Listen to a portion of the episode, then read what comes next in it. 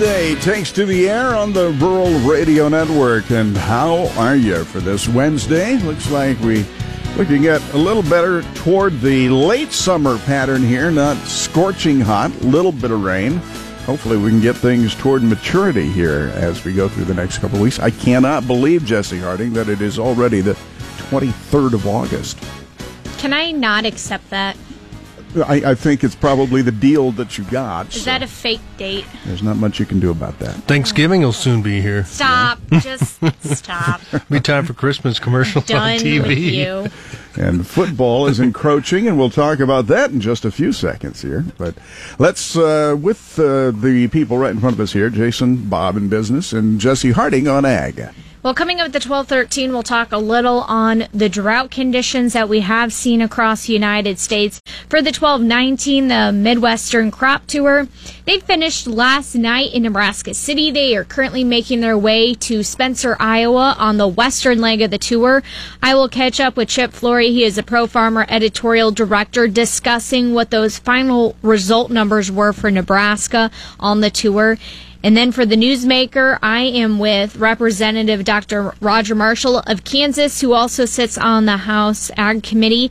And he is hosting Farm Bill listing sessions across his first district of Kansas. I was able to go to Smith Center last night and talk to him about how that's going. What are some of the things he's hearing from those in his district? And then for the 117, Susan Littlefield is with the National Farmers Union, and they are focusing on renewable fuels by adding a di- an additional staff member to their team. So they talk about that new opportunity.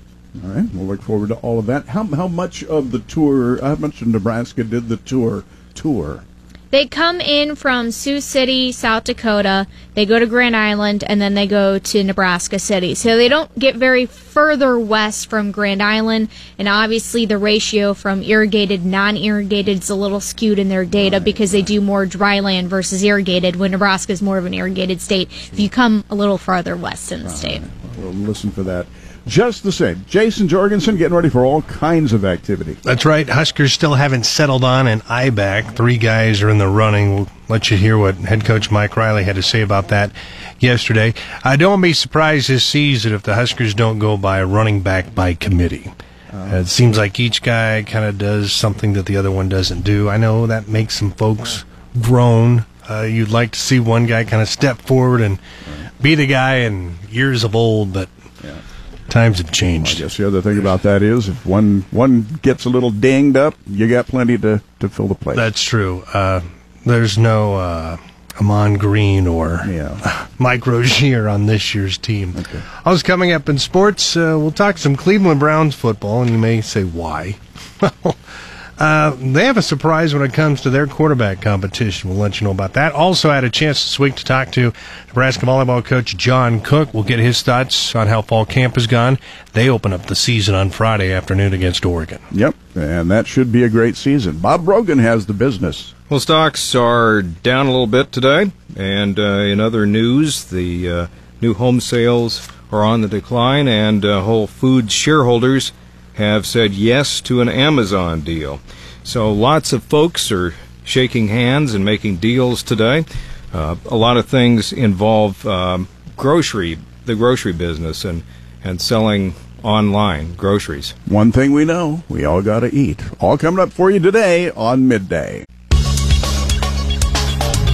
Paul Perkins steps in here to take a look at how the weather's going to be shaping up. It looks like we're kind of settling into that late summer pattern. Yes, uh, actually uh, cooling off nicely. Some cooler than normal temperatures right now. Most of us about 70 to 75. We did have some areas this morning into the upper 40s and low 50s Whoa. over southeast Nebraska, northeast Kansas. Definitely in an area we don't usually see those cooler temperatures. Ag Weather with Paul is brought to you by Coolman Repair.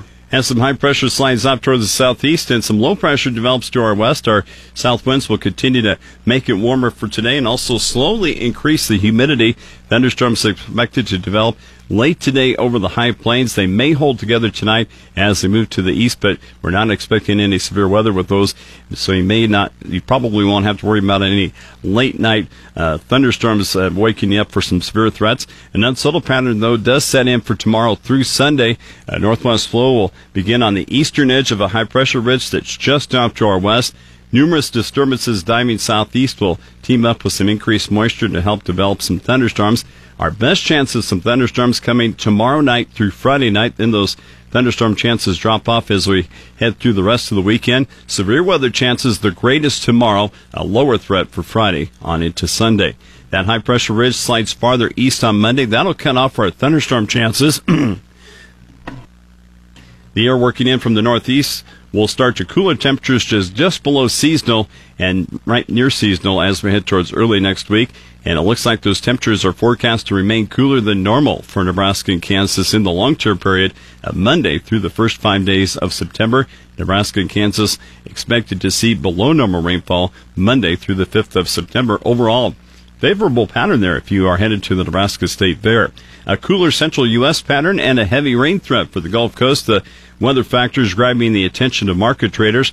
A slow moving cold front will trigger thunderstorms from the southern plains into the southeast U.S. By week's end, an upper air disturbance will tap into some monsoon moisture over the southwest. That'll track to the east from the Rockies and renew the rain chances over the northern half of the plains and also the upper Midwest. That rain will improve the conditions for filling crops through the western Midwest. The exception in areas and parts of Nebraska and Minnesota that experienced some flooding recently. Favorable light showers are expected in the southern plains the next five days.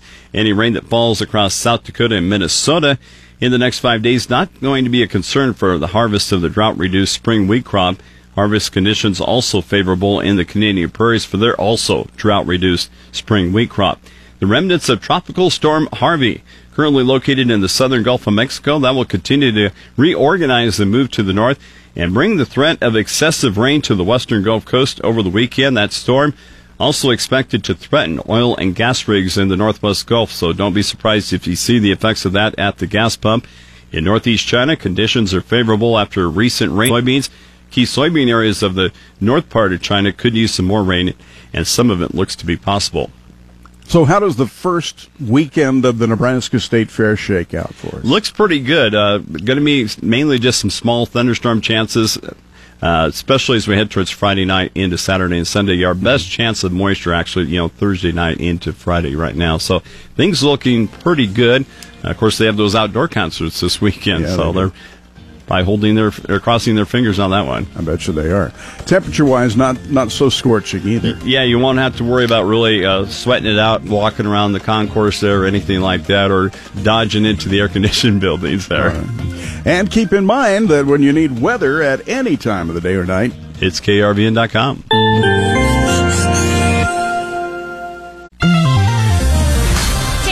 agriculture information on the Rural Radio Network, I'm Jesse Harding. Many dry areas of the Midwest have received rain over the last week, and Mark Brusberg, USDA meteorologist, says that for the most part, the areas suffering in drought will stay dry for at least a week or two.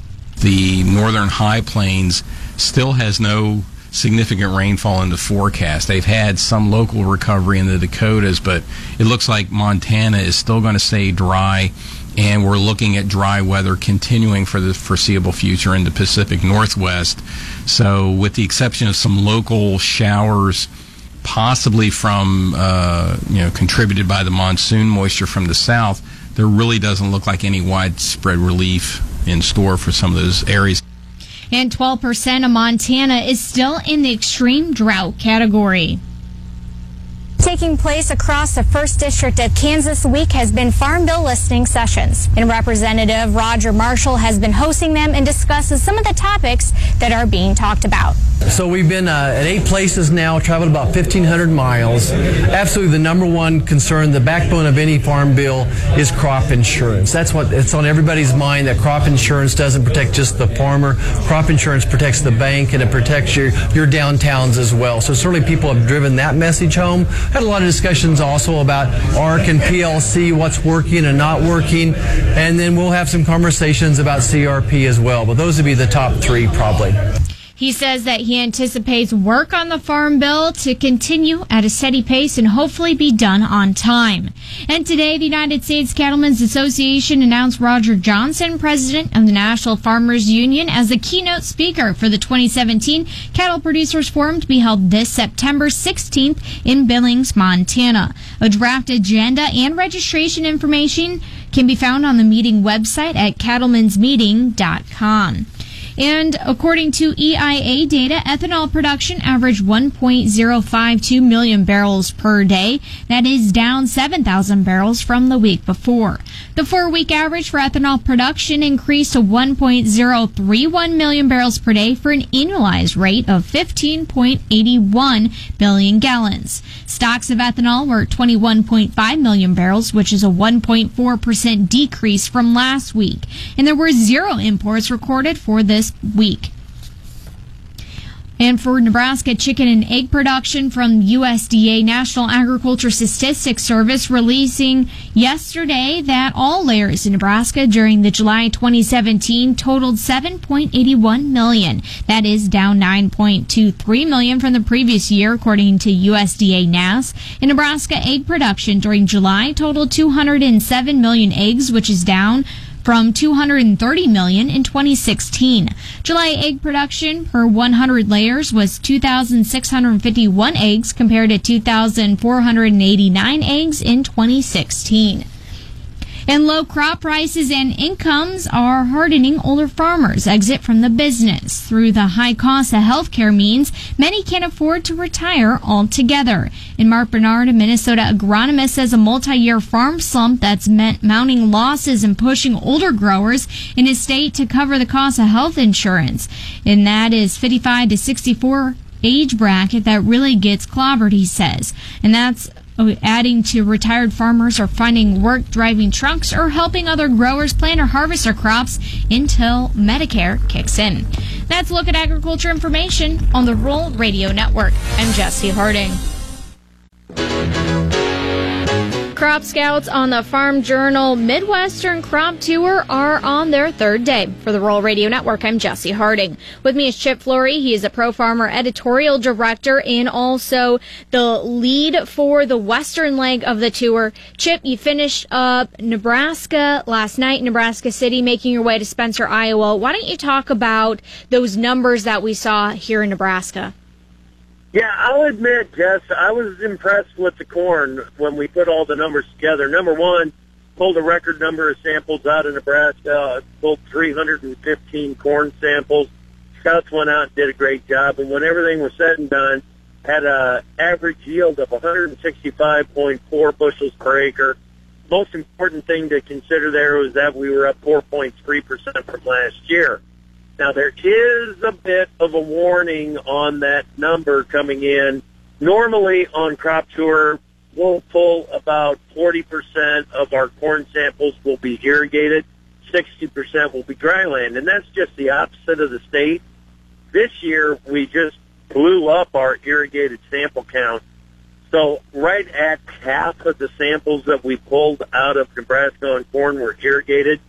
But I went ahead and worked it backwards to last year's uh, uh, irrigated versus dryland percentage, and it still came in at about 163.5 bushels per acre. A year ago, we were at 158.6. So even working it backwards to last year's uh, uh, mix of irrigated and dryland, we were still up five bushels an acre in Nebraska, and you know, I guess that shouldn't be any big surprise. USDA on August 1 uh, pushed the the yield up to 183 bushels per acre, and they fished up last year at 178. So that was up five bushels an acre from uh, USDA's final a year ago, and so it feels kind of like we're looking at the same crop. Now, the reason that there is that spread is because we do harvest or, or we do sample a higher percentage of uh, dryland corn than what uh, is actually harvested in the state. But that spread is getting narrower, so normally we measure Nebraska about 15 bushels too light. But with some more irrigated numbers in there this year, you know, maybe we ought to be thinking somewhere, uh, you know, cutting that that spread down just a bit. But is it 180 bushel corn in Nebraska? Yeah, I kind of think it is 180 bushel corn. When it comes to soybeans, what was the pod count and where did that stand compared to previous years? Okay, so while we're up on our corn yield, we were actually down on the pod count. Uh, came back and had 1,131 pods in a three by three foot square. That was down from last year at at uh, 1,223 pods in a three by three square. So we're off about seven and a half percent from last year. USDA, just looking at their yield uh, on August 1, was down 4.9 percent from a year ago. So a little disappointed in the pod counts, but yes, I, I never underestimate what the guys in Nebraska can do when it comes to growing soybeans. They've done a great job over the years, and I, even with the pod count down uh, that seven and a half percent from last year, I think we're still looking at a pretty good bean crop in Nebraska, just not a great bean crop. We've been talking with Chip Flory. He is the Pro Farmer Editorial Director and is also the Western Tour lead for the Midwestern Crop Tour. For the Rural Radio Network, I'm Jesse Harding.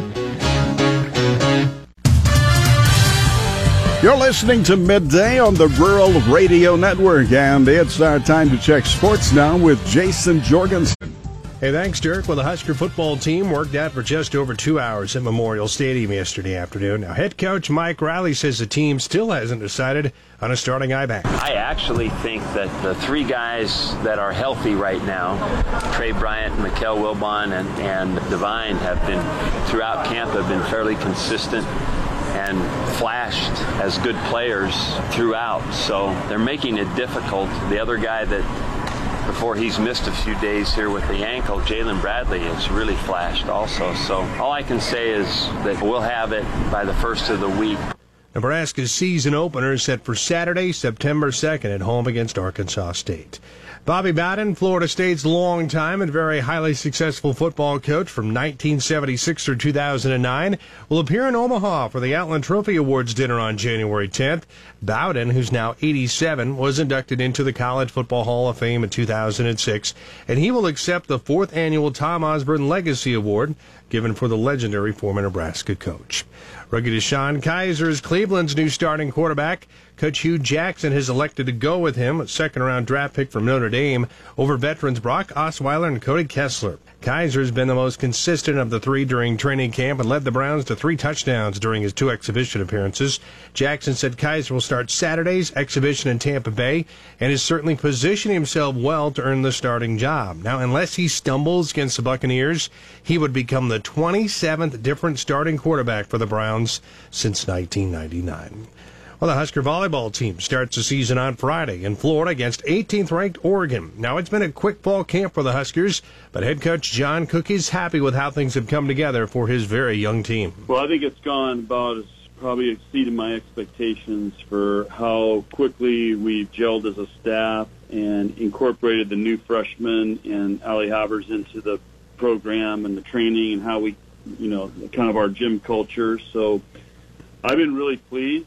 Uh, you know, it doesn't mean we're going to win every match, but uh, it's certainly, uh, I think it's exceeded my expectations. Friday's match with Oregon starts at 4 Central. On Saturday, the Huskers will take on Florida.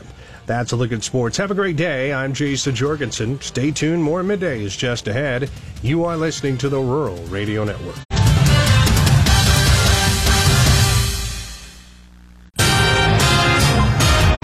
Mostly clear tonight with a slight chance of thunderstorms, lows in the upper 50s. I'm Dave Schroeder. Lexington police were called to a sporting goods store around 3:30 this morning after a vehicle crashed through the front doors of the business. Police were summoned to Hibbett Sports when an alarm went off, apparently triggered by the crash. And Police Chief Tracy Wolf says about that time, a witness notified police that a vehicle had crashed into the front doors of the business. Store manager Mauricio Fregosa describes how a witness watched the man walking around suspiciously in front of the business prior to the crash. He looked around initially. They um, then they saw him walk back to uh, across the street to the Walmart parking lot where he grabbed his car. Uh, came back to the uh, Hibbett's area and then just proceeded to uh, smash his car through the glass front windows. Uh, after that, he uh, kind of like uh, started grabbing as much as he could from the store. Uh, by that time, um, a police officer did show up and apprehend the man. Extensive damage was done to the entrance of the building. The suspect was arrested. An Albion man has pleaded guilty to charges stemming from a fatal accident in northeast Nebraska's Stanton County. 19 year old Blake Baldwin entered the pleas to misdemeanor vehicular homicide and being a minor in possession of alcohol. Police say Baldwin was driving a sport utility vehicle in April when he lost control, causing the SUV to roll. Baldwin and two passengers were thrown from the vehicle. 19 year old Bo Kellogg of Norfolk was pronounced dead at a hospital. The grandmother of a woman suing over a 2013 firing from Kansas Secretary of State Chris Kobach's office testified that her granddaughter's failure to go to church factored into her dismissal. Margie Canfield also told jurors Tuesday in Topeka that Kobach's chief deputy, Eric Rucker, whom she had known for a long time, asked her to deliver the bad news to her granddaughter, Courtney Canfield, even though she didn't work for Kobach's office. Kansas Representative Kevin Yoder says he wants to fix broken private health insurance markets rather than moving the U.S. towards expanded government health coverage. Yoder is also calling for uh, greater bipartisanship in Congress. He spoke to about 100 constituents in the Kansas City suburb of Olathe, and many people in the crowd clapped at the mention of moving towards government run universal health coverage. We want your news, video, and photos. Tip us under the news tab at krvn.com. In the news center, I'm Dave Schroeder.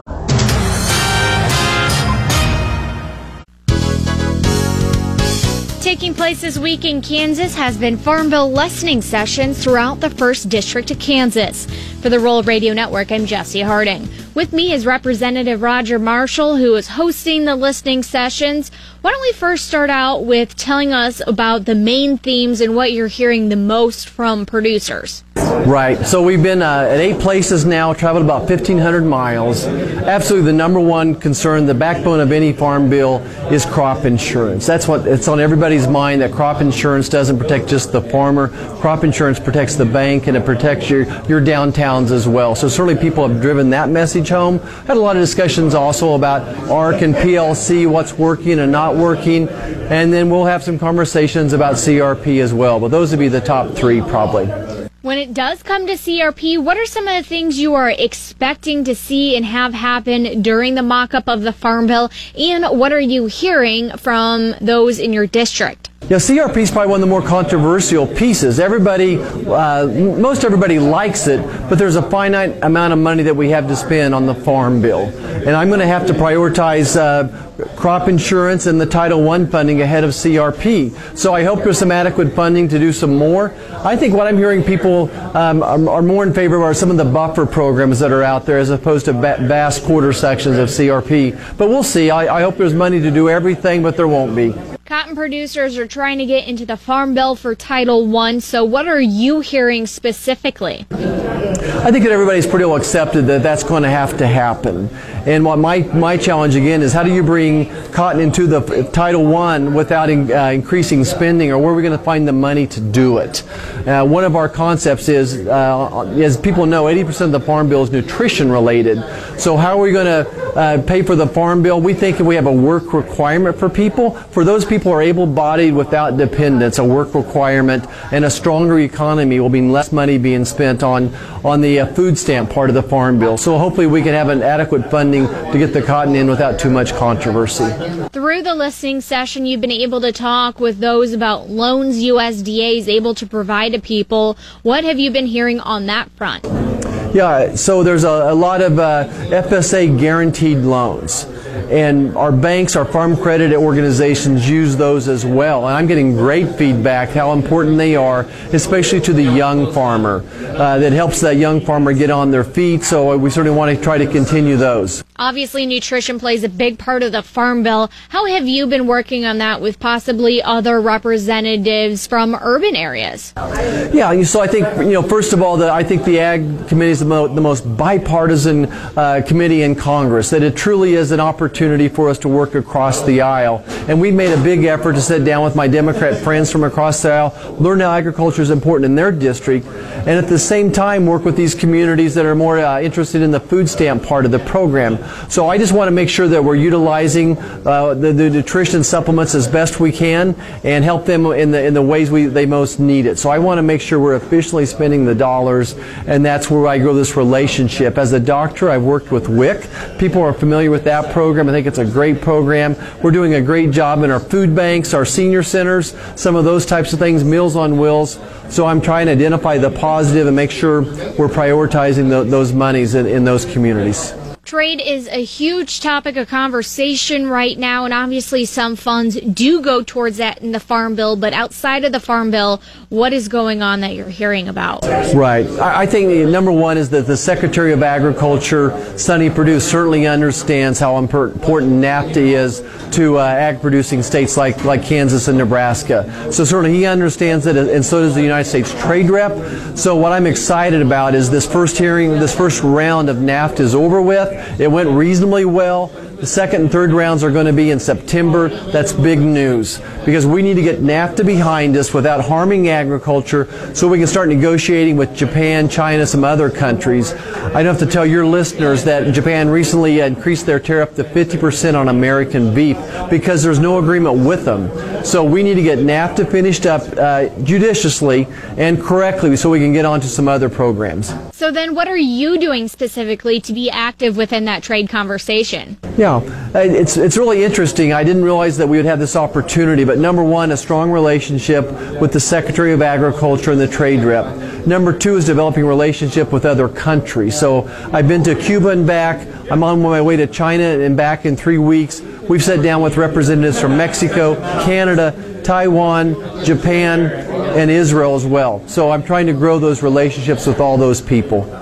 Moving forward with the Farm Bill, what do you think some of the next steps will be? Yeah, I think that both the chairman of the uh, the Ag Committee on the farm on the on the House side, Chairman Conaway, is very interested in getting it done this fall, as is Senator Roberts on the Senate side. So we're very motivated to get a farm bill done this fall, so the producers have some certainty for next year and might start be- better planning their their business strategy.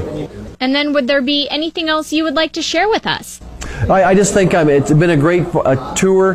I've enjoyed getting to know more of my, my constituents. I would just share that uh, we're such a lucky country. We only spend 6% of our income on groceries. And part of the secret to that is crop insurance. The crop insurance helps keep those prices down. On average, crop insurance costs an American $35 per person. What a great bargain to invest $35 so that we have the safest, most reliable, affordable food source in the country. We're, we're a blessed country. We've been talking with Representative Roger Marshall, who is hosting Farm Bill listening sessions across the 1st District of Kansas, discussing some of the things that he has been hearing while on the tour. For the Rural Radio Network, I'm Jesse Harding.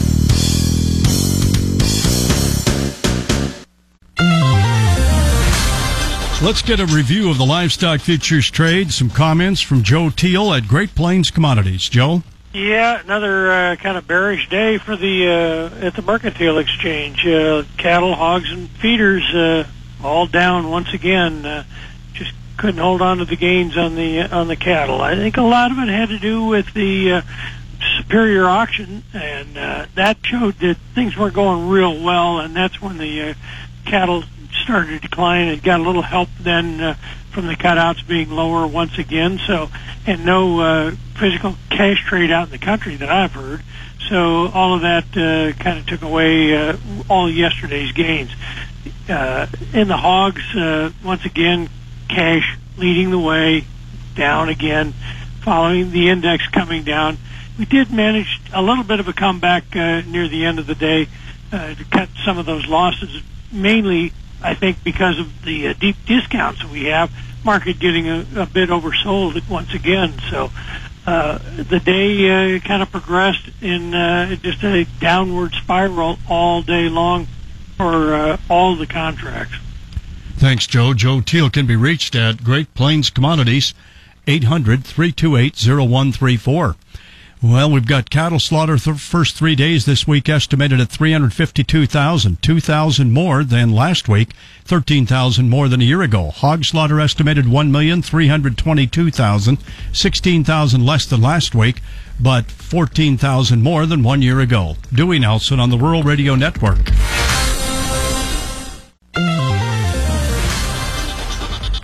Conversations about renewable energy have been a topic at least for the last four decades. Good afternoon. I'm Susan Littlefield on the Rural Radio Network. Roger Johnson is president of the National Farmers Union holding a news conference this morning talking about the transition to a homegrown renewable energy future for America that's underway. The, the National Farmers Union has been involved in renewable energy issues for a long, long time. It's not just biofuels. It's also been, we've also been very supportive of wind and, and uh, solar and, uh, and the, the new technologies as well. But this is an, an initiative that is focusing uh, on biofuels and especially the, the new advanced biofuels. Um, renewable energy development is important for a lot of folks. It's important for family farmers and ranchers that grow it. It's important for the rural communities that produce it, for the consumers that use it, uh, and for the environment that benefits from it. One of the reasons that we are doing this initiative today um, is because of the economic crisis that's gripping much of rural America. And Johnson stressed that we cannot forget about the economic crisis in the 1980s. Uh, there was an awful lot of despair uh, and, uh, and, a lot of difficulties that were experienced in agriculture. Uh, some folks are comparing the current situation to the 80s. I'm not here to make that comparison, except to say that coming out of the 80s, there were a lot of initiatives to try and grow rural economies and add value to what farmers and ranchers were producing on their operations. Um, and I can remember in North Dakota literally uh, over a hundred different initiatives being underway at the same time. Um, and as is true with most new businesses, Johnson said it was important to put someone in place to focus on the renewable fuels efforts for the National Farmers Union. And Ann Steckel will be the biofuels advisor. And I think that this will be a real opportunity for us to talk to folks on Capitol Hill and, and really mention all of those benefits. Again, not just being good for rural America, but for all of America. Um, clearly, uh, addressing climate change is an incredibly important issue. Roger addressed that. Um, also talking about the economic benefits, the social benefits of using these advanced uh, biofuels and increased levels of ethanol. So we're really going to uh, make a very concerted, uh, focused effort to work with folks on Capitol Hill about that. But not only folks on Capitol Hill, but the administration. Uh, and to talk to the administration, President Trump has talked a lot about uh, his commitment to ethanol, and we are certainly uh, appreciative of uh, a commitment to ethanol. and it, we need that commitment to ensure that we continue to grow the amount of fuels, um, the blends that we're going to be using, high level blends and ethanol. Um, certainly, we all know the benefits of the high octane uh, when you use a higher level blend of ethanol. And so um, we're going to be talking about that importance as well. Um, we all know what the modern biofuels industry has done um, in terms of all of the investment that's come in, uh, the benefits of the tax base, and certainly last but not least, all of the jobs that have really benefited these rural communities all across the country an effort with renewable fuels that the National Farmers Union said they will continue to move forward with. Conversation from this morning's news conference announcing Ann joining the staff. I'm Susan Littlefield on the Rural Radio Network.